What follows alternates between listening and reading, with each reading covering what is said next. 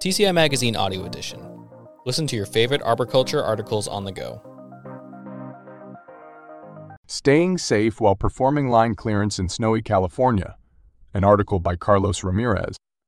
A string of severe storms affecting California this winter resulted in a statewide snowpack that on March 3rd measured 177% of the daily average.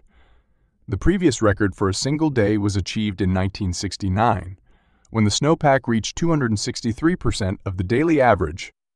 So, as of March 3rd, this is the deepest the snowpack has been in more than 50 years. As for California's drought, we could not be more fortunate to have had this kind of precipitation after three very punishing years of dry and drought conditions. States Carla Nemeth, Director of the California Department of Water Resources. After years of below average snowpack and a drought that dried out reservoirs and stoked wildfires, there may finally be some relief. In addition to bringing rain and snow, recent storms were colder than usual for California. According to Michael Anderson, a state meteorologist with DOOR, this caused snow to fall in areas where it normally doesn't, presenting challenges to residents and, of course, working tree crews. The community of Truckee, in the Lake Tahoe basin area, has received more than its fair share of snow this season. Cut crews in the town worked through most, if not all, the storms, only pausing periodically to dig their trucks out, with snow often burying the tops of work vehicles. Contrary to popular belief, tree work, and particularly line clearance, does not cease during the winter. Branch breaks and tree collapse both can be caused by snow and ice. Snowy scenery can be breathtaking to look at, but it also can come with snowstorms that are somewhat treacherous, especially for climbing arborists working aloft in a tree or on an aerial lift.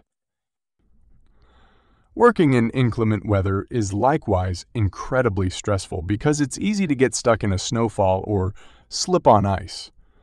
Moreover, snow can quickly accumulate and halt work on days when it snows nonstop. Working in the snow is considerably riskier. Winter may make surfaces extremely wet and slippery, which makes getting vehicles to work locations more hazardous. Tree workers also are more likely to fall and sustain injuries when the weather is bad. There is the added risk of crews having to manually remove snow piles off the tops of their trucks. This presents an additional fall hazard. The tops of those bucket trucks can be very slippery. It is a good idea, as well as an OSHA requirement to tie in anytime a worker is working six feet or more off the ground. Even with the help of snowplows clearing yards, there is still the extra manual labor required to completely dig vehicles and equipment out from under the snow. Having covered truck ports with high enough clearances for aerial lift trucks would be ideal, but is not always an option. As if tree work wasn't challenging enough, climbing arborists are brave and tough enough to take on the challenge of working in freezing, snowy, rainy, and wintry conditions to get the job done.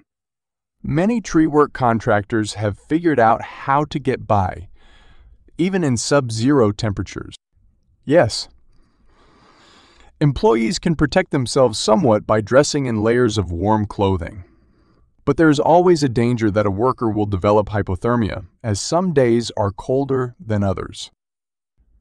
The risk of hypothermia while performing arborist work in the winter is magnified by the amount of perspiration workers can generate, for instance, digging out those trucks. Because sweat lowers body temperature, it can make workers more susceptible. All tree workers need to try to stay dry and remain aware of their body temperature and know how to recognize hypothermia symptoms. Staying hydrated is equally important while working in frigid temperatures as it is in the heat of summer. The body utilizes water to optimize the body's temperature regulation functions and stabilize core body temperature. The problem is that when we are out in the cold, we rarely want to drink or feel the need to drink water.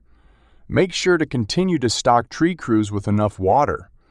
Encourage one another to drink by fetching water for your fellow crew members in between tasks or on breaks. The wind is another factor that might increase risk, particularly in the winter when the wind is typically stronger. A climbing arborist, tree feller, or ground worker could easily be caught off guard by a strong wind.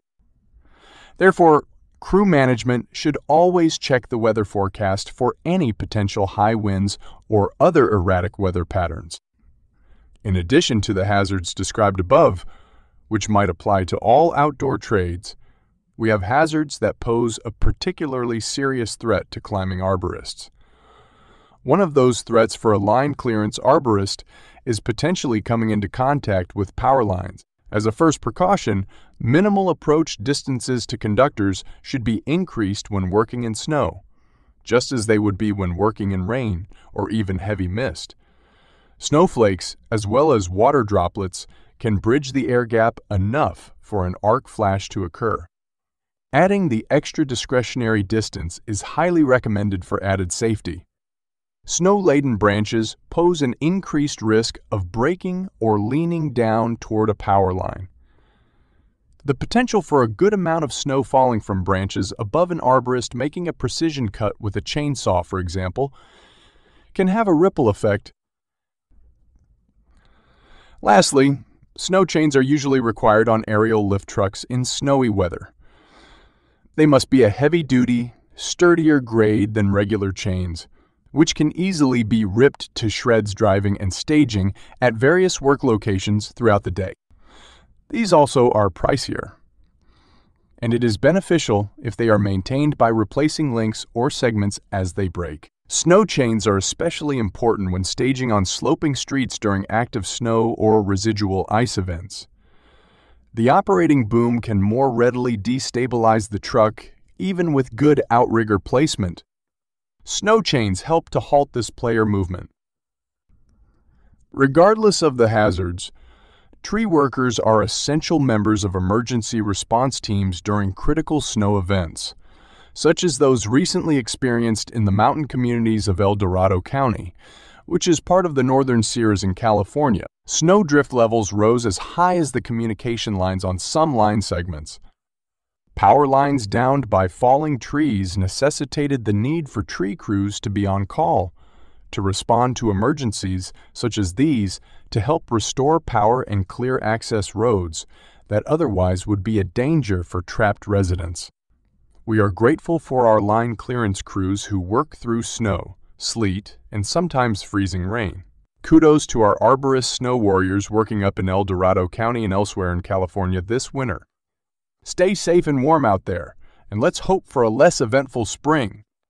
Carlos Ramirez, CTSP and ISA certified arborist, is in charge of field site safety with P31 Enterprises Inc., a green tech company, a four year TCIA member company based in Oroville, California, Want to stay up to date on the latest audio edition of the TCI magazine? Subscribe to us on Apple Music, Google Play, Spotify, or wherever you listen to podcasts. To check out more of what TCI Magazine has to offer or to subscribe to the print magazine, visit tcimag.tcia.org.